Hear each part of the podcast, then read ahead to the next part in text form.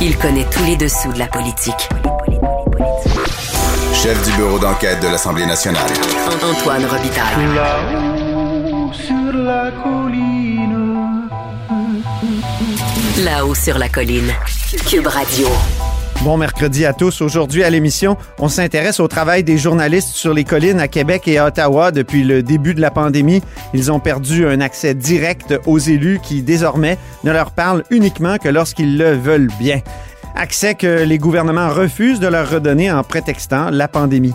On en discute avec Marco Belair-Serino, président de la Tribune de la presse et accessoirement reporter au Devoir, et Guillaume Saint-Pierre, chef de bureau parlementaire à Ottawa, pour le journal. Mais d'abord, mais d'abord, j'ai interviewé hier un député qui voulait répondre à une interview que le ministre de la Famille, Mathieu Lacombe, m'a accordée lundi. Antoine Robitaille. Il décortique les grands discours pour nous faire comprendre les politiques. Là-haut sur la colline. Mon prochain invité a demandé formellement à l'Assemblée nationale vendredi dernier la démission du ministre de la Famille, Mathieu Lacombe, qui était d'ailleurs notre invité hier. C'est Marc Tanguay, député de La Fontaine, porte-parole de l'opposition officielle en matière de famille. Bonjour. Bonjour, Monsieur Robitaille. Bonjour, bonjour. Pourquoi euh, remplacer le ministre de la Famille? Pourquoi doit-il démissionner ou doit-il être démissionné, comme on dit? Euh, ben écoutez, je pense que ça ne tente plus de répondre aux questions. J'ai écouté votre entrevue qu'il vous a accordée hier Oui. de façon très attentive. Et vers la fin de l'entrevue, quand vous leur avez dit, écoutons, euh, Monsieur le ministre, vous leur avez euh, fait l'annonce le matin, le vendredi matin de l'interpellation. Vous avez annoncé des allègements administratifs. Pourquoi vous ne l'avez pas fait avant, en début de semaine, par exemple? Et je vous invite à les réécouter. Sur le coup, j'ai dit ça se peut pas, il a pas dit ça. Il Oui. a dit textuellement pour éviter de passer possiblement à travers deux périodes de questions là-dessus, Ben oui. mardi et jeudi. Monsieur Robitaille, je vous prends en témoin.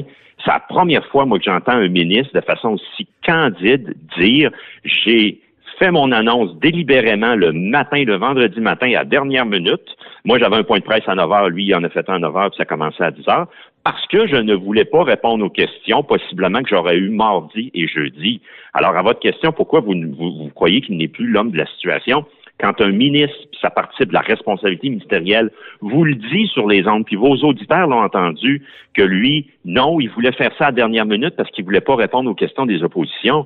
Je- je- honnêtement, je ne sais pas, vous, M. Robitaille, vous allez dire c'est vous qui posez les questions, vous avez raison. Mais moi, j'ai pas entendu ça. Ça C'est son boulot de répondre aux questions. Ben, il n'a pas Ben, refusé de répondre aux miennes, remarquez. Puis, Non, puis je veux dire, c'était probablement qu'il n'aurait pas dû dire ça. Probablement qu'il a été candide, notre ministre communicateur. Ouais. que ça a sorti, ça a été un cri du cœur. Probablement que celle-là, il voudrait l'effacer euh, de votre enregistrement, mais un ministre doit répondre aux questions.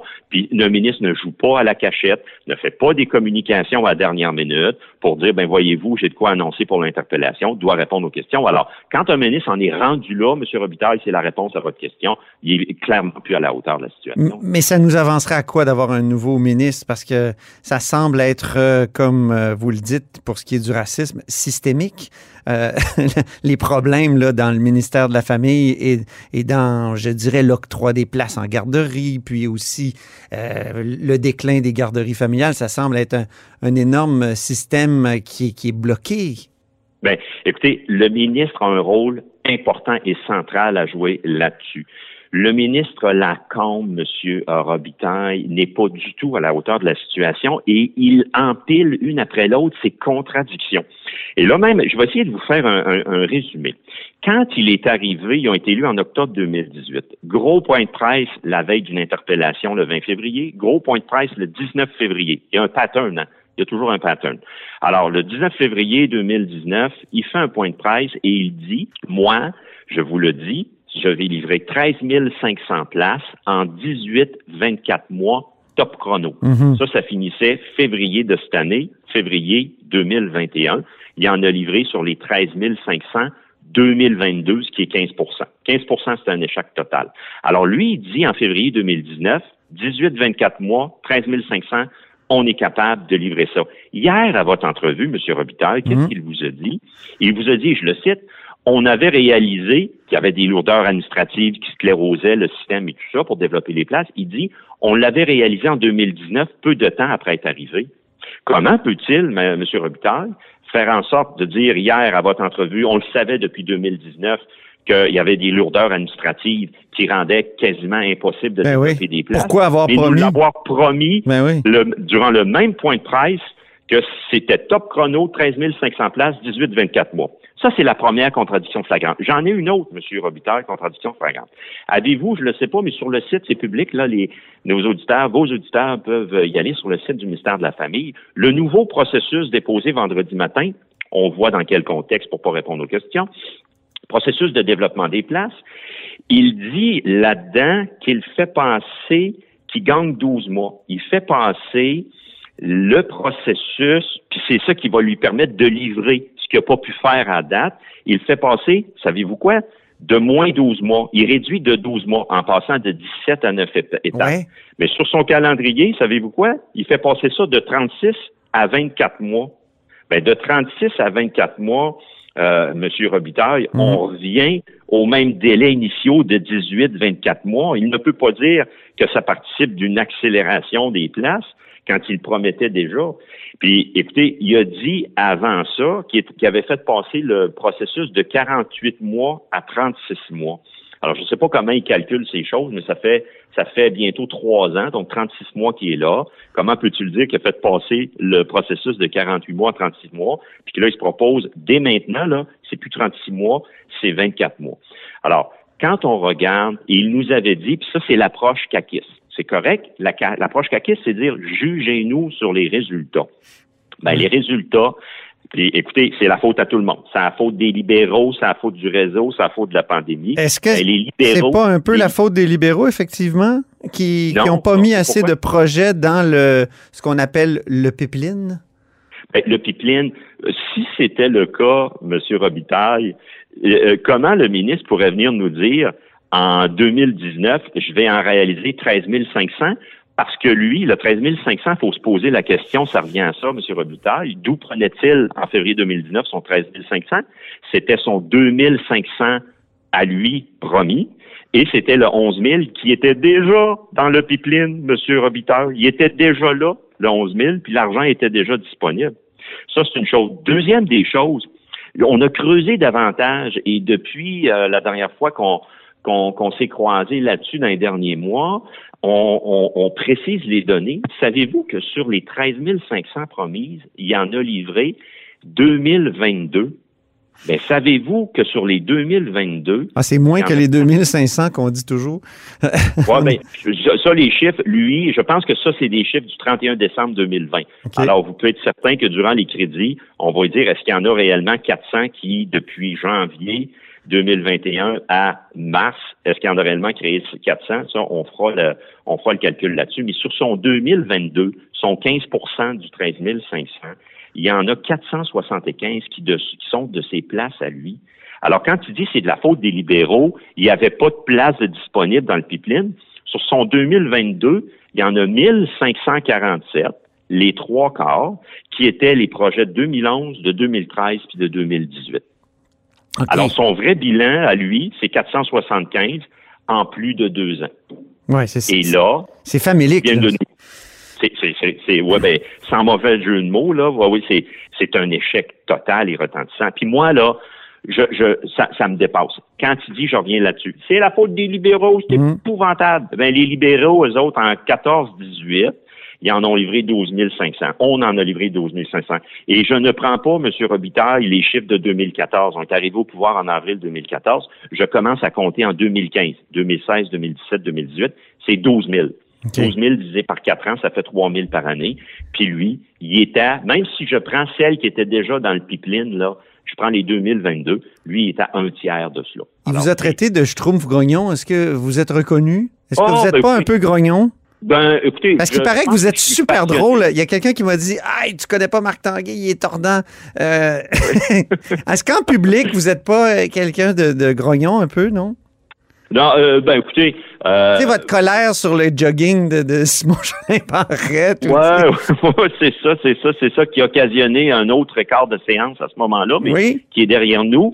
Euh, mais écoutez, moi, euh, si euh, si c'est le, le, le, le, prix à payer que de se faire insulter par le ministre parce qu'on met de la passion dans ses dossiers puis qu'on se contente pas d'un échec aussi, aussi retentissant, moi, je pense que je fais mon travail. Puis je pense que c'est la façon de défendre le dossier. Puis moi, il y a une chose que je respecterai toujours, M. Robitaille, c'est la compréhension des dossiers, une vision claire puis une compétence. Ce que je ne retrouve pas chez Mathieu Lacombe. Quand je lui dis ça, c'est clair que ça fait pas son plaisir. C'est clair qu'à ce moment-là, il va dans l'insulte, mais qu'il fasse attention. Parce que vous savez qu'il y, a, euh, y a un grand schtroumpf dans cette équipe-là. Oui. Qu'il fasse attention qu'un matin, il ne se fasse schtroumpfer. Puis je vous laisse trouver le verbe auquel je, fasse réfé- je fais référence. Dites-moi, euh, Monsieur Tanguay, vous êtes aussi porte-parole en matière de mode de scrutin. Or, Oui. il y, a- il y a un projet de loi, on change un peu de sujet, là, je, je m'excuse, mais c'est intéressant, je trouve, parce que le Parti libéral est contre le changement de mode de scrutin. Puis là, il y a un projet de loi qui tarde à être appelé, euh, un projet de loi qui va créer un référendum en 2022, le 3 octobre 2022. Or, s'il n'est pas adopté, bientôt, euh, même qu'il aurait dû être adopté avant, parce que le directeur général des élections a dit, si vous voulez que j'organise un référendum, il faut que ça soit adopté Oui. avant le 1er février 2021. Or, euh, on est euh, à la mi-mars. Donc, euh, est-ce qu'il est trop tard? Est-ce que ça fait votre affaire qu'il soit Non. trop tard, dans le fond? Parce que vous aimez Non. pas le nouveau mode de scrutin qui est proposé, la, Ben- la proportionnelle mixte compensatoire. Oui, oui, tout à fait. Puis même, je veux dire, les gens représentant le mouvement Démocratie Nouvelle euh, que vous avez déjà croisés et, et ceux qui participent. J'avais écouté votre entrevue Oui. euh, de l'auteur d'un livre. euh, Julien Verville. Mhm. Exactement, dont j'ai reçu copie tout ça. Nous, on est prêts à faire le travail. Sur le nouveau mode de scrutin, nous, notre position est très claire. On n'a pas signé, nous, l'entente de mai 2018, contrairement à François Legault. Euh, nous, on, on considère que le projet de loi 39 ne serait pas une avancée pour la démocratie québécoise. On ne perd aucune occasion de réfléchir pour la, la, la, la, la bonifier, mais ça, le PL 39, pour nous, on votera pas pour le projet de loi. Ceci dit, nous, là, on sera jamais l'opposition officielle une force pour bloquer ou faire perdre du temps ou quoi que ce soit. Et ça, le gouvernement, probablement que ça les embête parce qu'ils peuvent pas nous mettre le singe sur le dos. Le gouvernement est face à sa propre turpitude. Moi, quand il, moi, là, j'étais dans mon bureau à Québec en mai 2018 quand j'ai vu François Legault signer l'entente, main sur le cœur.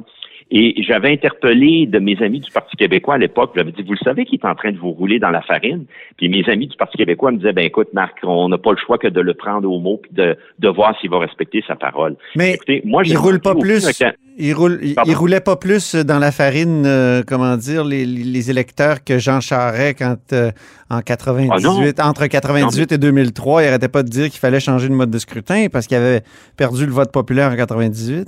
Ah ben là, si vous me partez là-dessus, Jean Charest avait déposé un avant-projet de loi par Jacques Dupuis. Oui. Par la suite, il y avait eu une consultation populaire. Benoît Pelletier. François Ouimet. Oui. Benoît Pelletier l'avait récupéré. Consultation populaire. On avait fait le tour. On exclut la personne qui parle. Ils avaient fait le tour du Québec.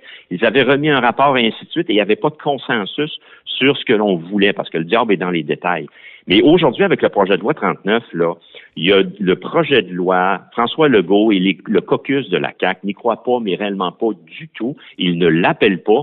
Nous, les libéraux, on est prêts à faire le travail de façon intelligente, pas pour bloquer, mais que voulez-vous, il l'appelle pas, ça ne l'intéresse plus, puis il va mettre ça de côté. Alors, s'il l'appelle, on va être là, puis vous, vous, vous, vous pourrez constater que l'on n'est pas là pour faire du temps. On dit ce qu'on a à dire, puis on vote contre, eux autres, ils votent pour, puis ils avancent.